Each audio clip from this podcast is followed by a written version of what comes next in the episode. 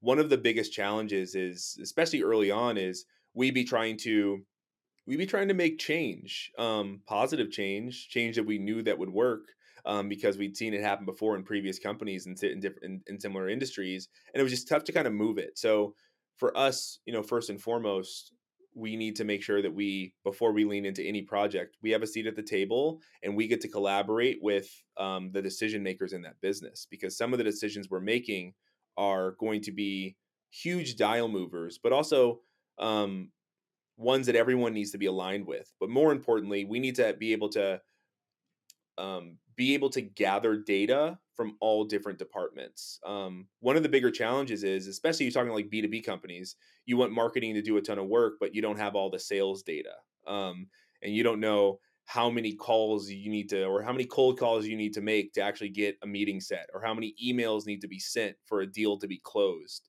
But um, the first step is always like we need to make sure the data is clean we need to make sure it's organized and we need to make sure that we can count on it and then from there we can really start building up the growth effort beyond that um, but it, it's always a, a very important piece of any conversation we have is saying hey we need to be right there with you at the table making the decisions together Hello, I'm your host, Mike Gelb, and this is the Consumer VC podcast, where we discuss the intersection of venture capital and consumer innovation. If you're enjoying the show, also subscribe to my newsletter at theconsumervc.com, where you'll receive new episodes straight to your inbox and a weekly recap of all the consumer deals that are happening. This is all the fundraises, acquisitions, bankruptcies, all all in consumer. All content and episodes are for informational and entertainment purposes only and is not investment advice. Today's episode, we focus on the wonderful world of consumer fintech. And our guest today is Drew Glover, who's the general partner of Fiat Ventures and founding partner of Fiat Growth. Fiat Growth is a growth consultancy helping to scale some of the largest fintech companies out there Chime, Lemonade, Copper, they decided to launch a VC fund that focuses on emerging fintech companies, as well with, of course, Fiat Ventures. We discuss his journey into fintech, how Gen Zers are thinking about money a little bit differently than millennials, figuring out what's real and a real problem to solve versus a scam. Without further ado, here's Drew.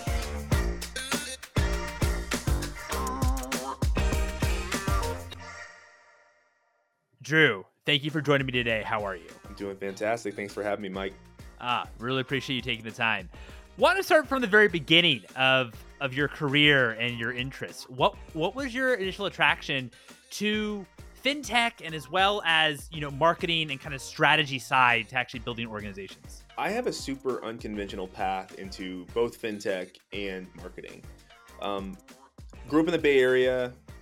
Grew up in a, in a family that was deeply rooted in civic action and social advocacy. Dad ran a nonprofit. Mom was a principal in the Oakland Unified School District. Came from a family that was deeply rooted in just like the nonprofit world um, and philanthropy. And so I, I, grew up in this, coming from this place of really having like you know I believe a good height, a good, a great IQ, but also really great EQ in terms of just like how the world works, my exposure to all different socioeconomic classes, and um, that was something that I just naturally had in me. Um, and it was great to already have that wired at such an early age as I was kind of moving through the rest of the world.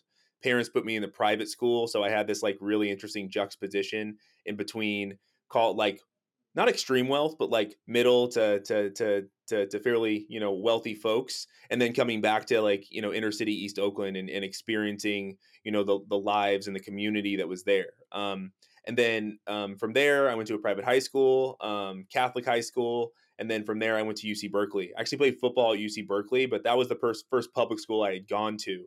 And um, between, you know, experiencing UC Berkeley, uh, you know, just a very progressive campus, but also even being on the football team where it was the first time I'd been on a sports team where it was like legitimately like 80 different people all from different socioeconomic backgrounds and we were so close and did, had so many experiences together both on the field and also in the locker room culture that um, i really started to fall in love with this idea of you know different people from different backgrounds that could be location based that could be based on like family dynamics that could be based on their their socioeconomic class and really digging in, digging into the personas and the archetypes of these different individuals. And um, that just got me naturally invested and excited about the world ahead. Once I graduated college, I did a ton of things. I was in sales, I was in insurance, I was in HR tech. I did a ton of things, and um, I kind of battled with this whole challenge of I want to make a ton of money. How do I make a ton of money? Uh, like all those kids I grew up with when, when I went to private school,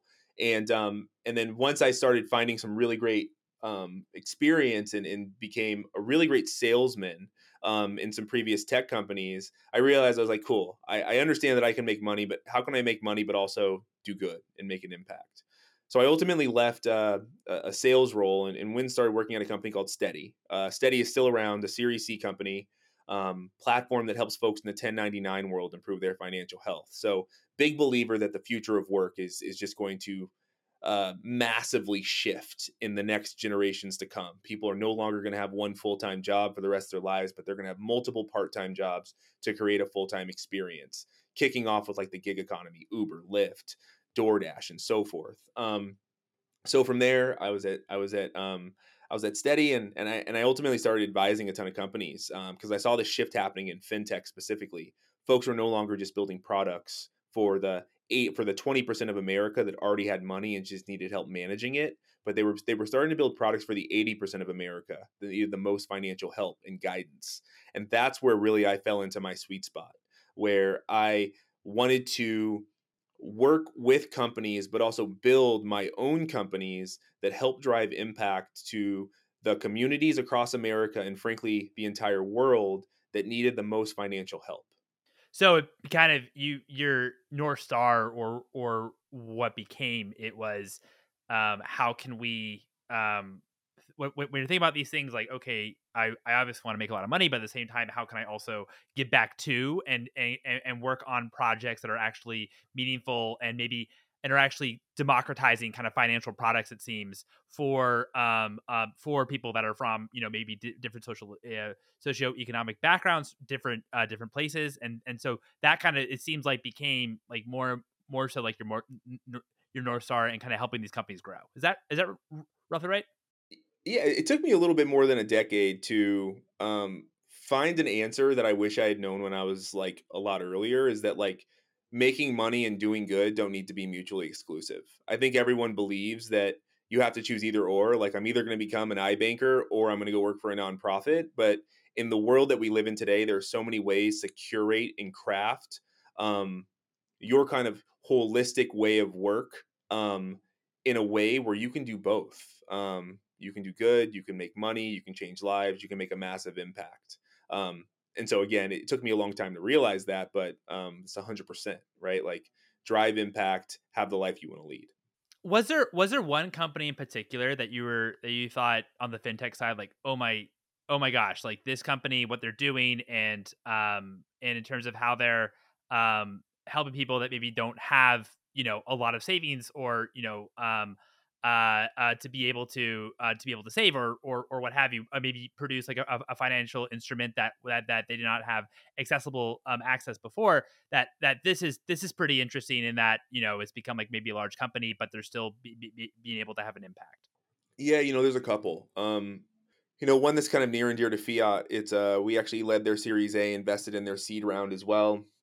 They've been a longtime client of Fiat. Um, is a company called Copper. It's a it's a teen bank um i'm just such a big believer that like today's schooling is still not educating today's youth on money in the way they should. We're still talking about algebra and calculus and um, a lot of math that you only need if you want to like go major in college um, uh, in math uh, but not really talking about the x's and o's of business right? Like if I'm starting a business, how do I run it? Like, what what do taxes mean? Um, you know, what does it mean if I'm a 1099 worker versus a W two worker? How do I engage with money differently in those specific instances? So, you know, what Copper is, it's a teen bank, um, but it's really focused on literacy, um, financial literacy, but also making it so you can digitize um, money um, at the earlier ages. I think we all remember when we were what 15 or 16 years old and our parents like walked us into a bank of america or a wells fargo and said hey like let's open up this this debit card. Um, but you know what you can do with copper is you can not only manage your money and basically turn that allowance money into something digital and an actual card but they are teaching you along the way. They're also teaching you about some of the stuff that in, in today's social media you can't run from that be like crypto and like what does that actually mean you know um, how do i engage with that and also just keeping in mind again the future of work is changing uh, teens are working like they are reselling shoes on StockX. They're opening up Etsy stores. Like there's no more lemonade stands in, in front of people's houses, right? They're mowing people's lawns. They are accepting money via Venmo. They're looking for digital ways to store, save, and even potentially invest. Um, so I'm a big believer that stepping below this, like, oh, you you only see money and manage money for the first time in college, going six to seven years younger, where people are already engaging with money in super unique ways today.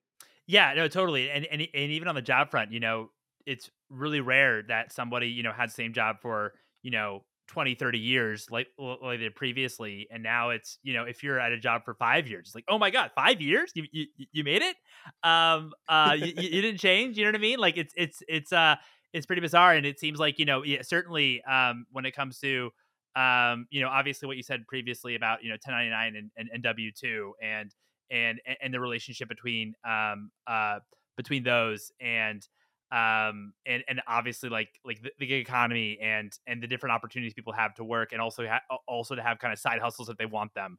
Um and so and and it seems like everyone's looking for a, a side hustle which i love i love to see it love to see it. Um everyone is.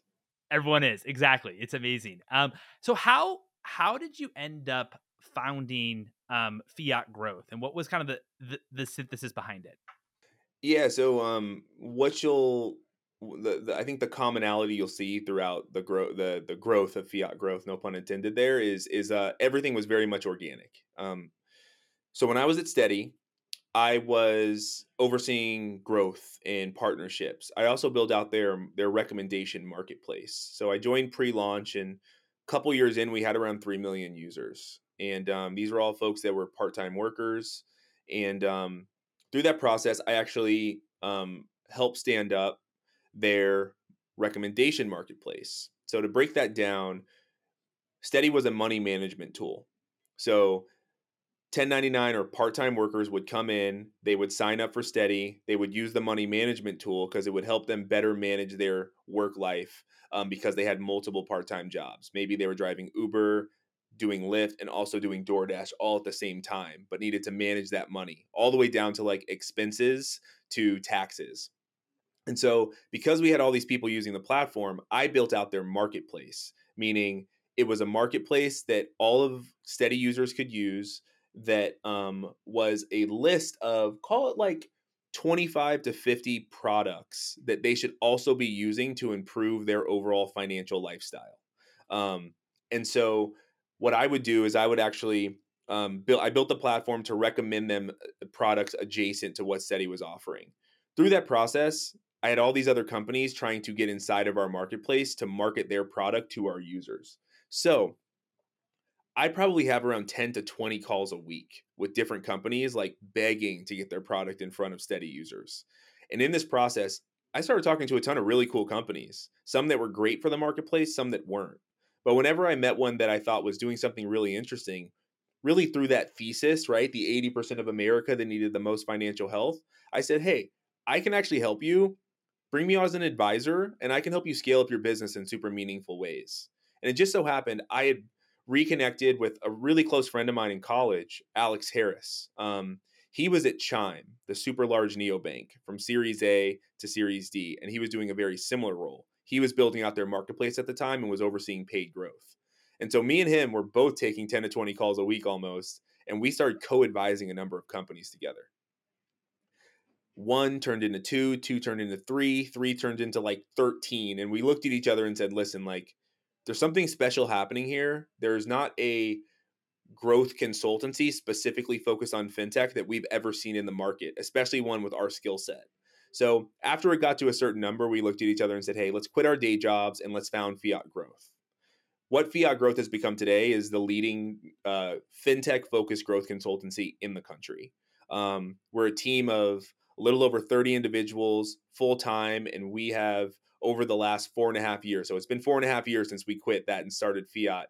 we have um, basically hired everyone we wish we could have hired in house um, as we were kind of going throughout our career. Like it's the who's who. It's like the A team, and um, and basically what we've done is we've kind of created this this culture within Fiat where we say no a lot more than we say yes. We have co- companies reaching out to us all the time. And the reason why we're so picky is because from day one, we had a very unique model. We get paid in a flat retainer. We would get advisory shares in the companies we work with, but we'd ask for the right to invest in every single company. We didn't have the money at the time, but we knew at some point we wanted to be able to invest in the companies that we were helping scale to the moon. So in 2021, we actually founded Fiat Ventures, which is our venture fund. And in, 20, in 2021, we founded that. In 2022, we closed our venture fund with a $25 million fund. And so what we do now is we have Fiat Growth and we have Fiat Ventures. They're two separate entities. However, we get the right to invest in everyone at Fiat Growth. And when we work with them on the growth front and we see all the tea leaves aligning, at that point we decide if we want to lean in with a with a check from the venture fund because we've worked with them in the trenches and we know the business that's being built and we know why it's exciting. We know why it's a smart investment. And most importantly, we know that the founders have the right DNA to build a billion dollar business. Now, on the fiat venture front, do does a company have to work with fiat growth in order for for for you all to invest? No, no, not at all. Um, around 60% of the investments we made to date have been from fiat growth. The other 40% are companies that we see in the space that are just doing really interesting things based on the trends we're seeing. Um, so the the marriage between fiat growth and fiat ventures is, is super unique um, because keep in mind we work with over 120 companies at fiat growth. We've driven over a billion and a half dollars in revenue but we only invested in 17 of those companies. Um, so because we're asking for the right to invest doesn't mean we're going to invest. It just means we have the ability to. Um, and so what fiat growth also gets to be is this really incredible education arm for us. So when we get really excited about a trend in ventures, we're like, you know, let's go get a couple clients, let's scale these clients up, let's do incredible work for them, but let's also learn by doing, you know, like we want to learn about crypto and blockchain, like let's go get a couple companies in the consumer space that's kind of like bridging the web 2, web 3 line and um and then really just go like do deep learning in that space so we can like build out our thesis and thought on where the the market's headed in that specific area. And so when you want to like learn about a space, I'd imagine, um, um, that's th- uh, that that you're. It doesn't mean you're just gonna like, get involved, for example, in like whatever that trend is on the on the fiat growth side, right? It it um like the companies obviously have to be um like interesting to you and, and meaningful in, in, in terms of like the, the value that, that that you can add. Yeah, so I think it's really important just to state the type of work we do. I think when people hear the word consultancy, a lot of them think Bain and McKinsey and like, oh, you're just giving me a hundred page deck and telling me to do the work. Like when we say growth consultancy, we are true operators and executors. So when we work with a company, we're typically acting as their outsourced growth team. Um, when I say that, I mean like, don't hire a CMO, don't hire any growth marketers. Let us come in and we'll do everything from standing up your marketing technology infrastructure to make sure your data is clean and crisp to standing up your partnerships org and actually going out and closing partnerships for you in the space, both strategic or embedded. That means us managing every imaginable paid channel, that be Facebook, Instagram, TikTok, Google search. I could keep going down the list. So for us, we become their outsourced team. Um, so to your point, like when we are working with a company, um, we're always leading with can we add value first? And if we can add value you know um, do we believe this is an investable business? Yes we 100% do. We love what they're building. Great let's bring them on as a client.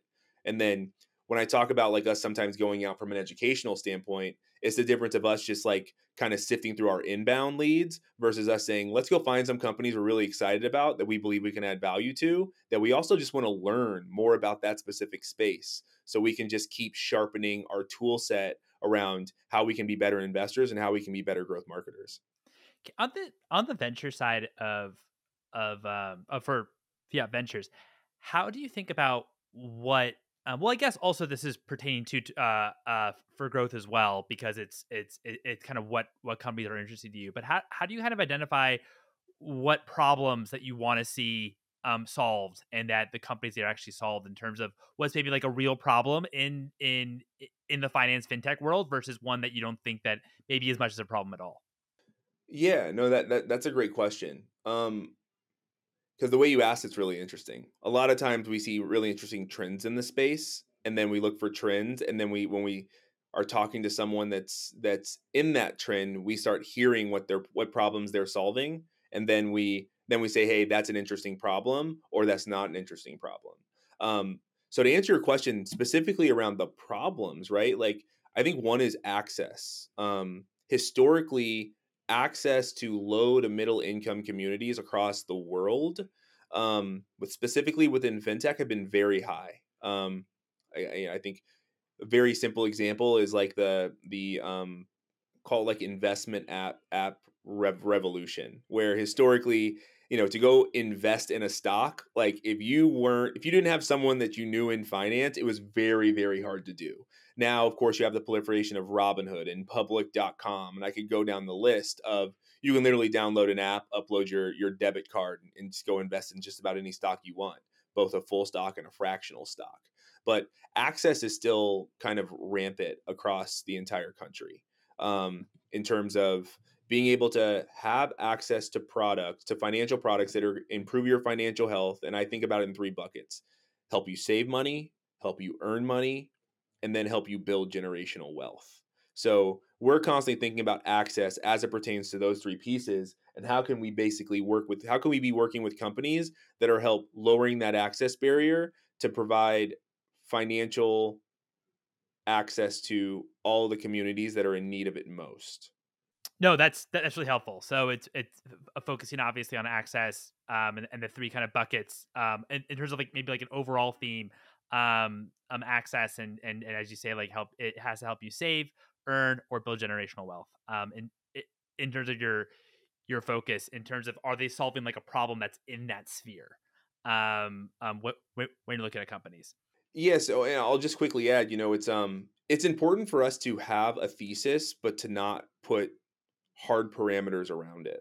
Um, there's so many incredible minds out there, so many incredible founders, so many incredible ideas. Is we want to be in uh you know we want to be we want to know the direction that we're walking um, but we don't necessarily want it, the street to be narrow. Like we want it to be as wide as possible so we can truly take in all the opportunities we can, assess them in the way we need to to make it so we're not missing opportunities in the in the in the spaces that we find the most impactful. Got it. And on the fiat growth side of things, when do you typically become involved in a company? Could it be very early on? Like how how early is is too early? Short answer is never too early.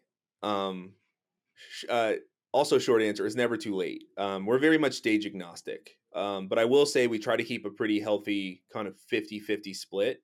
So um, basically, Series A and below is around 50%, and then Series B and above is around 50%. Um, we the difference in terms of how we do work with these companies typically series a and below we are truly like their outsourced growth team for a lot of the time. Like, you know, they don't have a team in place or they have one person. And so we're able to really come in and and scale them up and get moving and, and building out their their growth infrastructure and then actually building out the different growth channels that are most pertinent to them. Kind of keeping in mind that most of their goals are like, how do I get to the next round of funding? So we're understanding, okay, great. What goals do we need to hit to get to that next round of funding? Let's reverse engineer that and let's build it up. And um, I think what a lot of people don't really understand is the most mistakes that are made on marketing is making emotional decisions when you have data that provides you the ability to make logical decisions.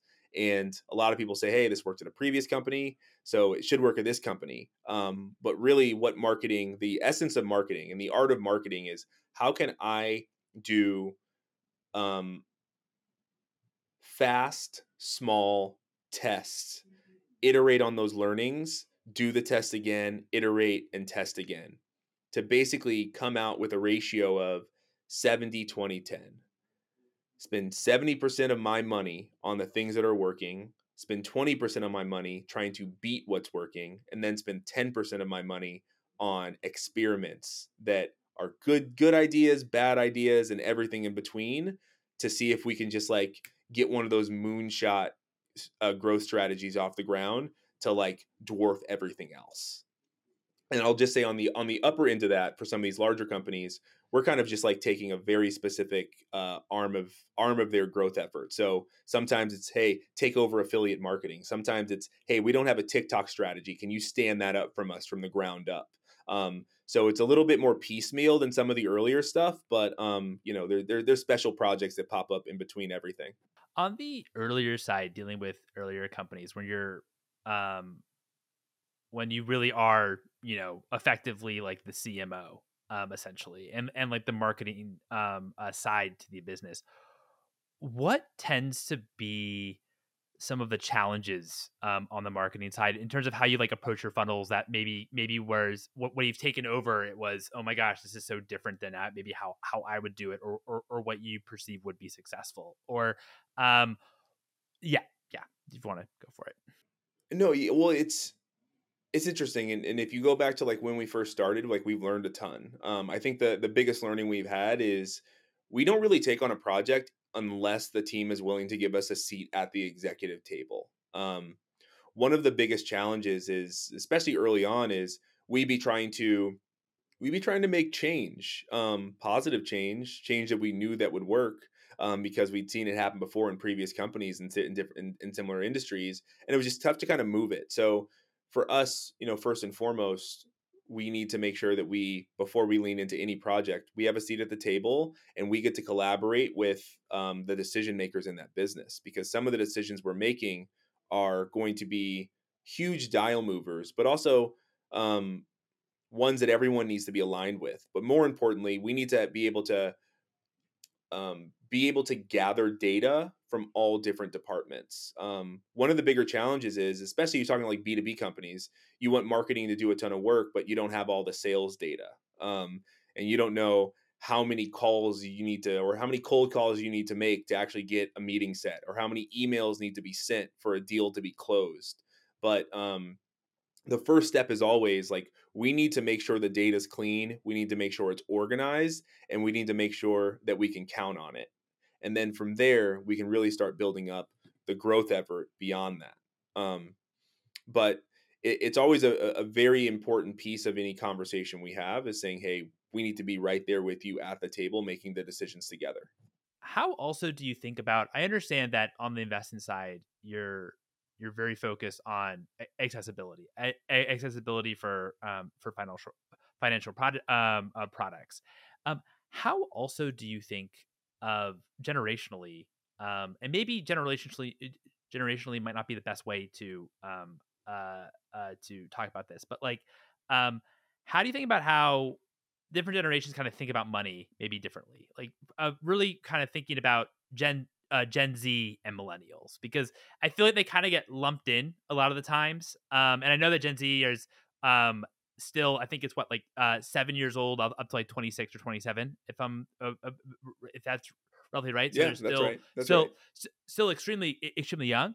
But from your own view, and since you're dealing with, you know, I, would imagine quite a few companies are kind of targeting these two um, these two generations. How do you think about um, how each generation maybe is thinking about money a little bit differently? It's a great question, and uh, again, like it's very much in my sweet spot. I'm just such a believer that money is getting younger, um, and I'm a believer that um, the way the media's been curated um, over the the last couple decades here, um, it has inspired people to believe that some good, some bad. That you you can you can make money at any part in your life and um, how you spend money is, is just like naturally shifting um, i think eh, i always like think this in my head i was like when it comes to money people aren't perfectly rational people are perfectly irrational and that is constantly what we are competing against it's um it is trying to teach from a literacy standpoint the many parts where rationality needs to come in and also mitigate or being able to teach people how they should assess risk. There's one thing I believe in this next these next generations is I think people are naturally going to become riskier when it comes to money making decisions. And that has become that is because we are in this golden era of it's the easiest ever to create a business. It's the easiest easiest we easiest we've ever seen um, for someone to go make money at doing something. Um, if you have the entrepreneurial spirit, if you have the drive and the grind, like you can figure out a way to sell a good and make money for it. Um, and so, from my standpoint, um, the biggest call out is is really this idea of risk and being able to help the next generations understand how to assess it. Um, I, don't I think it's going to be virtually impossible to tell them, you know, what good and bad risk is. But the best we can do is approach them like, how can you assess risk? What is the outcome of that? Um, and then also really help them to think about the three things I was talking about, right? Like, what is the benefit of saving money? What is the benefit of earning money? And what's the benefit of investing money and driving generational wealth? Um, right now, um, and this is just natural with any type of call it like younger generations. It is I make money, I spend money, but um, they're not thinking about the certain things of if I save money, how can I make more money in the future? If I invest money, how can I make more money in the future? Um, but the access barrier for those types of actions are as low as possible, like I said earlier. Um, so again, being able to think about risk and teach risk in, in a very calculated way to me is going to be the difference between um, uh, uh, an incredibly educated generation and and one where um, and one where there's just a question mark. You know, I battle with it all the time, um, and I, I work with companies like Copper again to to to work with them around how literacy is kind of rolled out, and um, I think it's very interesting to see the data that rolls in from call it um, Gen Z, Gen Alpha, in terms of you know how they want to earn and how they want to spend, and also who they're looking up to and saying, "Hey, I wish I was like this because if I had that money, this is what I would do with it." Yeah, that's a great point. When I think about risk and um, what's you know been happening and the number of companies that have been coming up, and just almost redefining like what's actually investable um, versus uh, versus not. Like thinking about like we had a company on called um, uh, on the show called Vinovest, where you can um, where you can invest in in in fine wine and um, and then of course there's you know a number of other companies that where you can do the same thing fractional ownership when it comes to art and and other types of um, and, and other goods that that that that have long-term value and so and it's interesting to see like the appetite for for these types of products and in terms of what um, and what um, and of course they're you know I would say more risky products um, um, probably than you know investing like in like the, the the the the, stock market or you know a a Vanguard for example. Um, uh, but um, it is it is kind of interesting to see what um like changing a bit of like the definition of like what actually um what actually is considered investable versus like not investable maybe like 20 30 years ago yeah you know um culture is becoming more and more powerful within fintech. Um you talk about these different things that we're investing in today. Call it um call it wine call it call it art call it freaking trading cards. Um the market shifts up and down based on how culture responds to these physical goods. And um, the same thing in some way goes for the stock market today, but historically so many people have put such a high barrier there that the that the foundation that's been built within the stock market is like you only know if you're making the right decision if you're super smart. Like you have to be a well-informed investor on paper to invest in the stock market. We've seen memes meme stocks take runs at this type of mindset, but for the most part, it's still very like core to the culture of the stock market of, you know, and also there's so much regulation within the stock market as well that like um investing in that is is very different than what we're seeing what you can invest in today. I've seen it. We invest in a company called Here.co where you can invest in short-term rental properties and you get a, a monthly dividend based on the cash flow that comes from that cop, that that property. Um, again, like I'm a big believer that uh, the short-term rental market's going to continue to grow over time, and uh, that is a less risky investment um, than you going and investing in a card. Um, but that's the thing, and that's when I talk about evaluating risk for these next being able to evaluate risk properly for these next generations because all these additional markets that are going to be created, all these additional fractional markets that are going to be created. So you can invest $2 instead of having to buy the full bottle of wine is going to make it so anyone can get into it. But if you don't understand the risk, then you also risk losing big and also winning big. I, I love keeping on this idea of culture and, and, and investing in culture, which I really loved how you um, said that and and put it.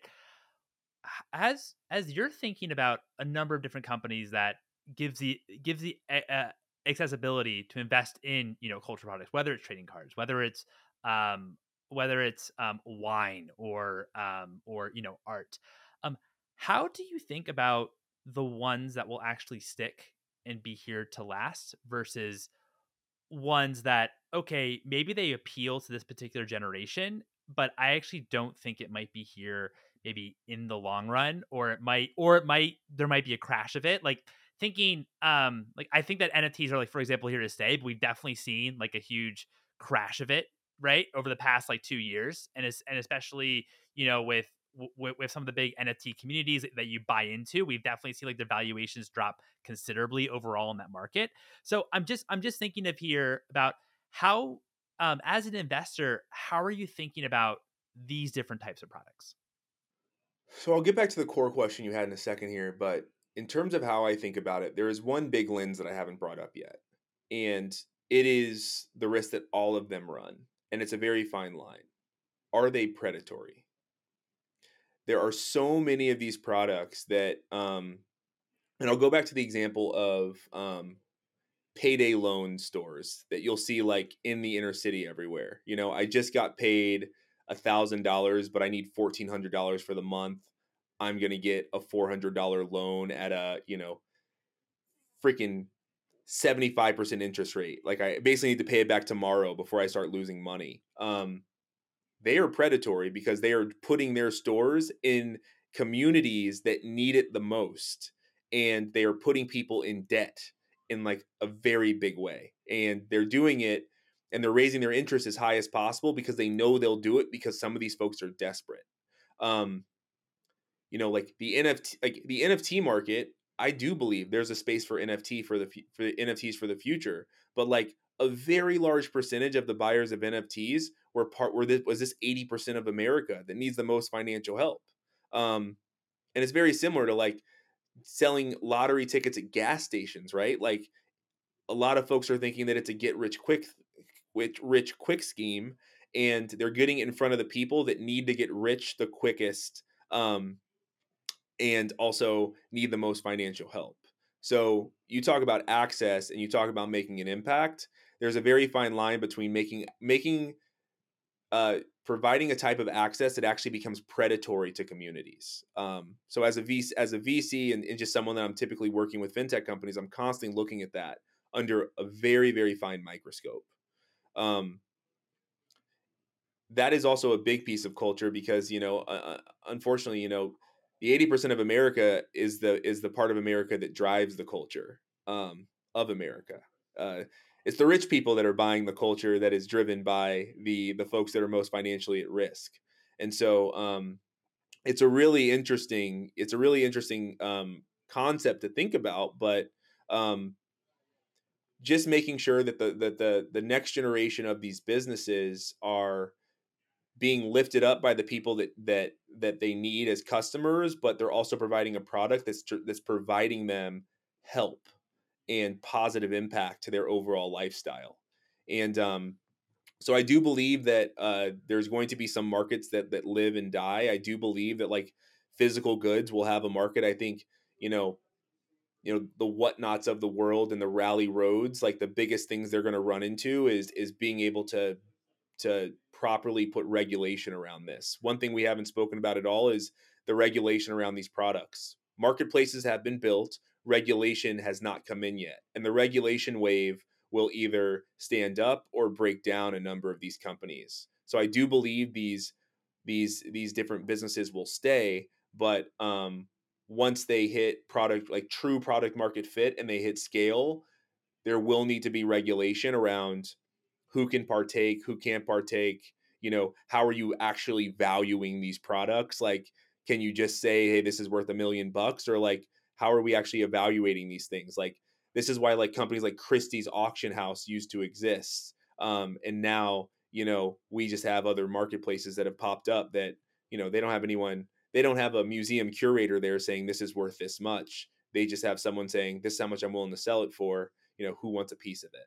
When you're analyzing companies i know that that that really the uh, the major theme um and of of investing is obviously access um and and and and building you know financial products that maybe uh, that that are that are accessible to more people.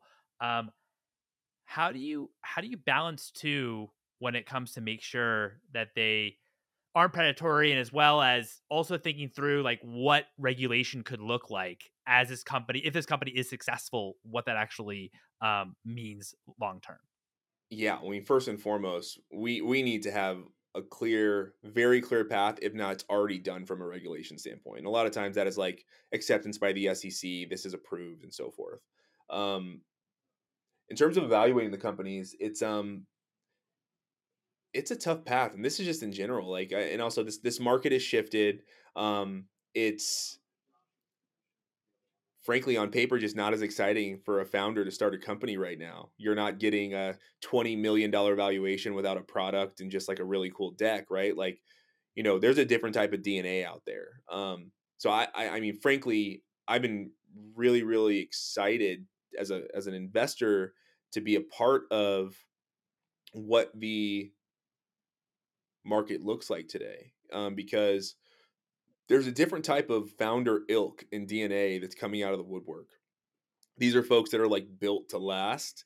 These are folks that can um, that have like really great call like economical like one on 101 mindsets they're like listen i, I want to make it so this money lasts me as long as possible but i also want to make it so i find product market fit as quickly as possible and i'm down to fail fast and win big and um, so it's been very refreshing in terms of what I've seen from a lot of the founders that have that I've been engaging with as of late. Um, I think two years ago, I think a lot of folks said I want to be a founder because that's the quickest way to wealth versus I want to be a founder because I want to build a product that's going to make a massive impact on the customer that I want to impact and I am here to build it until you know we ring the bell um, in New York.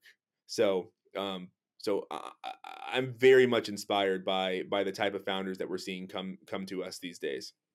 Has it been has it been easier in some ways to um, find which partner, which kind of um, founders you want to partner with today, as opposed to you know kind of in the in the boom of the economy over um, say call it 2020 20, uh, uh, 2020 2021 i think some people would have different answers here like we had a lot more opportunities in two years ago, um, a lot more at bats, but um, it was tougher to find the right pitch.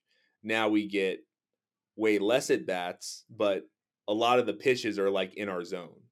Um, so I I personally like it right now um, because the hard part two years ago was deals were moving so fast that someone would come to you and be like, rounds closing in two days, are you in or you out? And I'm like, dude, I get I have LPs, I have investors that pay me to do diligence to measure an opportunity in a hundred different ways, a hundred different times. And so, sorry, bro, the answer is no.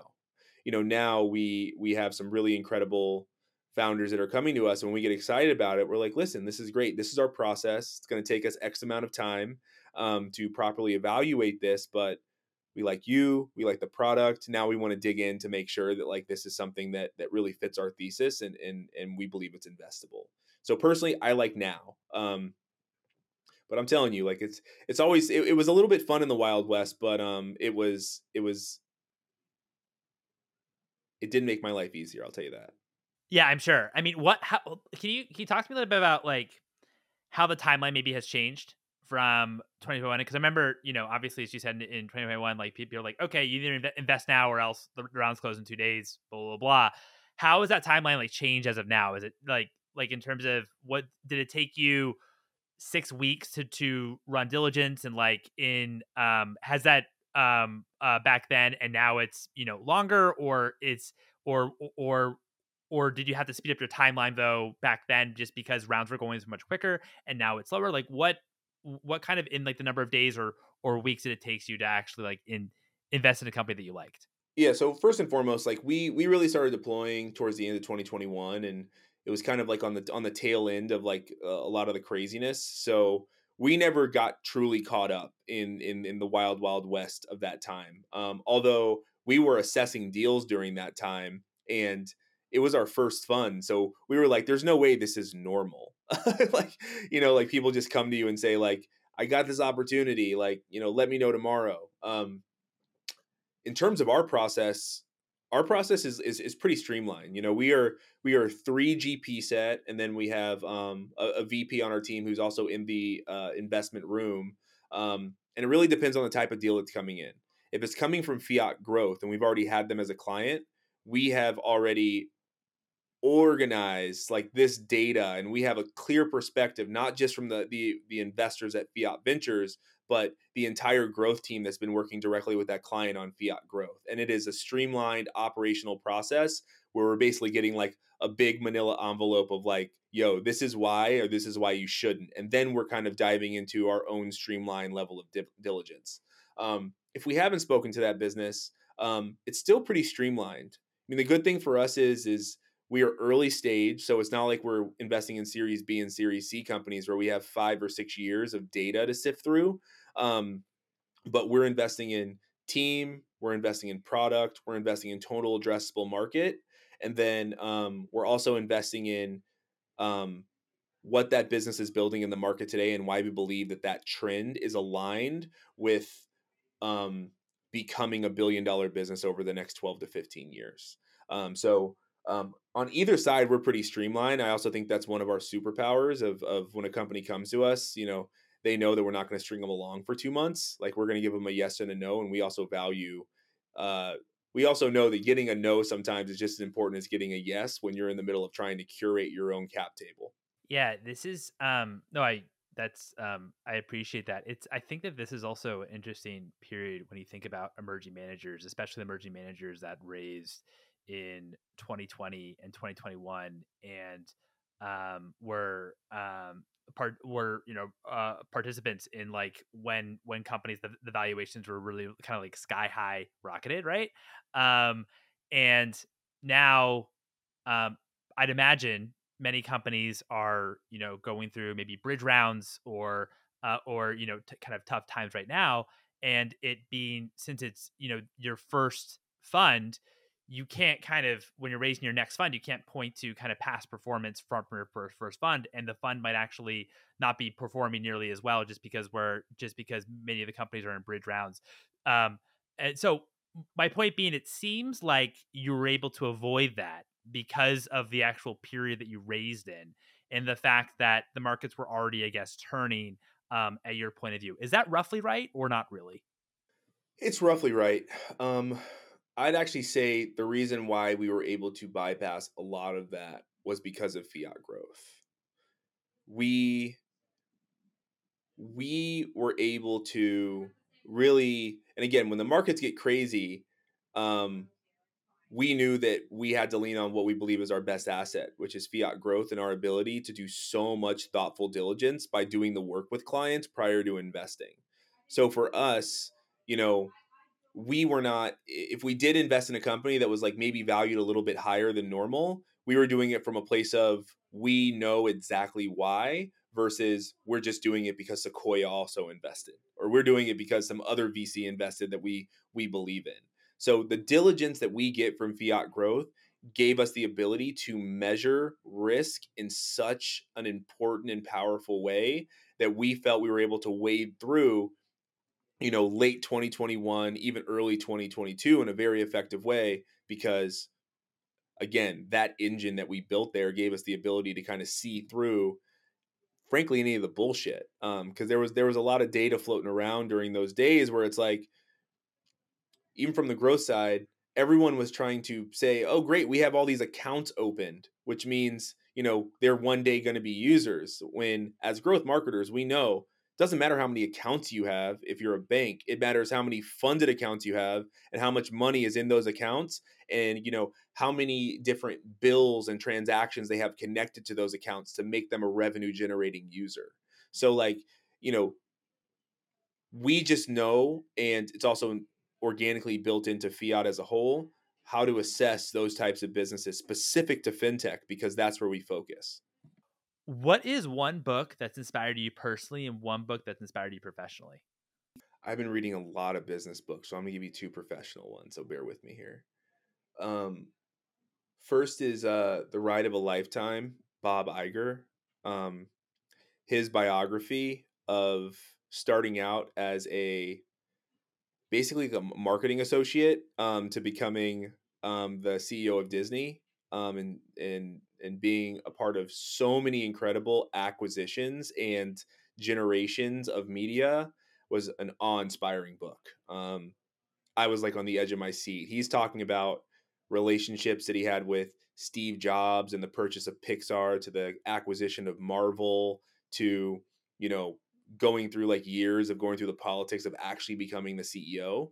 Um, and then the other one is unreasonable hospitality, which probably has has me both professionally and personally per, pers, personally. But um, un, unreasonable hospitality is the story of Eleven Madison, which was named the best restaurant in the world years back, and um, basically it was in the through the eyes of the co-founder, but also the general manager and how he built a culture around unreasonable hospitality to become a three Michelin star restaurant and the best restaurant in the world. Um, but the way he thinks about hospitality is something that you can bring back into your personal life, into your work life, um, and frankly, gives gives like inspires you to um, think about these like surprise and delight moments that you can weave into your day to day life that will just enhance everyone's world around you amazing. We so we so on this show we've had Ride a Lifetime come up a bunch, um, but we've never had unreasonably hospitality come up. So Drew, you are very original. Thank you for uh, uh, uh, uh, uh, for adding these. Um, and um, Drew, this has been so much fun. Thank you so much for your time. Thank you. And there you have it. It was a pleasure chatting with Drew. Drew, thanks again so much back. for coming on the podcast. And if you're um, enjoying the show, highly recommend also the, subscribing to the newsletter at the theconsumervc.com. But also thanks for listening. the general manager and how he built a culture around unreasonable hospitality to become a three Michelin star restaurant and the best restaurant in the world. Um, but the way he thinks about hospitality is something that you can bring back into your personal life, into your work life um, and frankly gives gives like inspires you to um, think about these like surprise and delight moments that you can weave into your day-to-day life that will just enhance everyone's world around you. Amazing. We so we so on this show we've had ride a lifetime come up a bunch um, but we've never had unreasonably hospitality come up. So drew you are very original. Thank you for uh, uh, uh, uh, for adding these. Um, and um, Drew, this has been so much fun. Thank you so much for your time. Thank you. And there you have it. It was a pleasure chatting with Drew. Drew, thanks again so much for coming on the podcast. If you're enjoying the show, I highly recommend also subscribing to the newsletter at theconsumervc.com. Thanks for listening.